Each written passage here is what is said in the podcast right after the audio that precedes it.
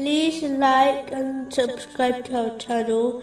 Leave your questions and feedback in the comments section. Enjoy the video. Continuing from the last podcast, which was discussing chapter 98, verse 8, Allah being pleased with them and they with him. it is important to understand that Allah, the Exalted, will only approve and be pleased with the one who is pleased with his decrees and choices. The knowledge and wisdom of Allah, the Exalted, is infinite, while people are extremely short sighted and possess very limited knowledge. A Muslim should therefore firmly remember that Allah, the Exalted, grants Muslims what is best for them, according to his infinite wisdom, and not according to the desires of people, as they are not aware of the consequences. And this in most cases would lead to their destruction. So a Muslim should not be fooled by the outward appearance of situations, as they are wisdoms behind them, even if they cannot immediately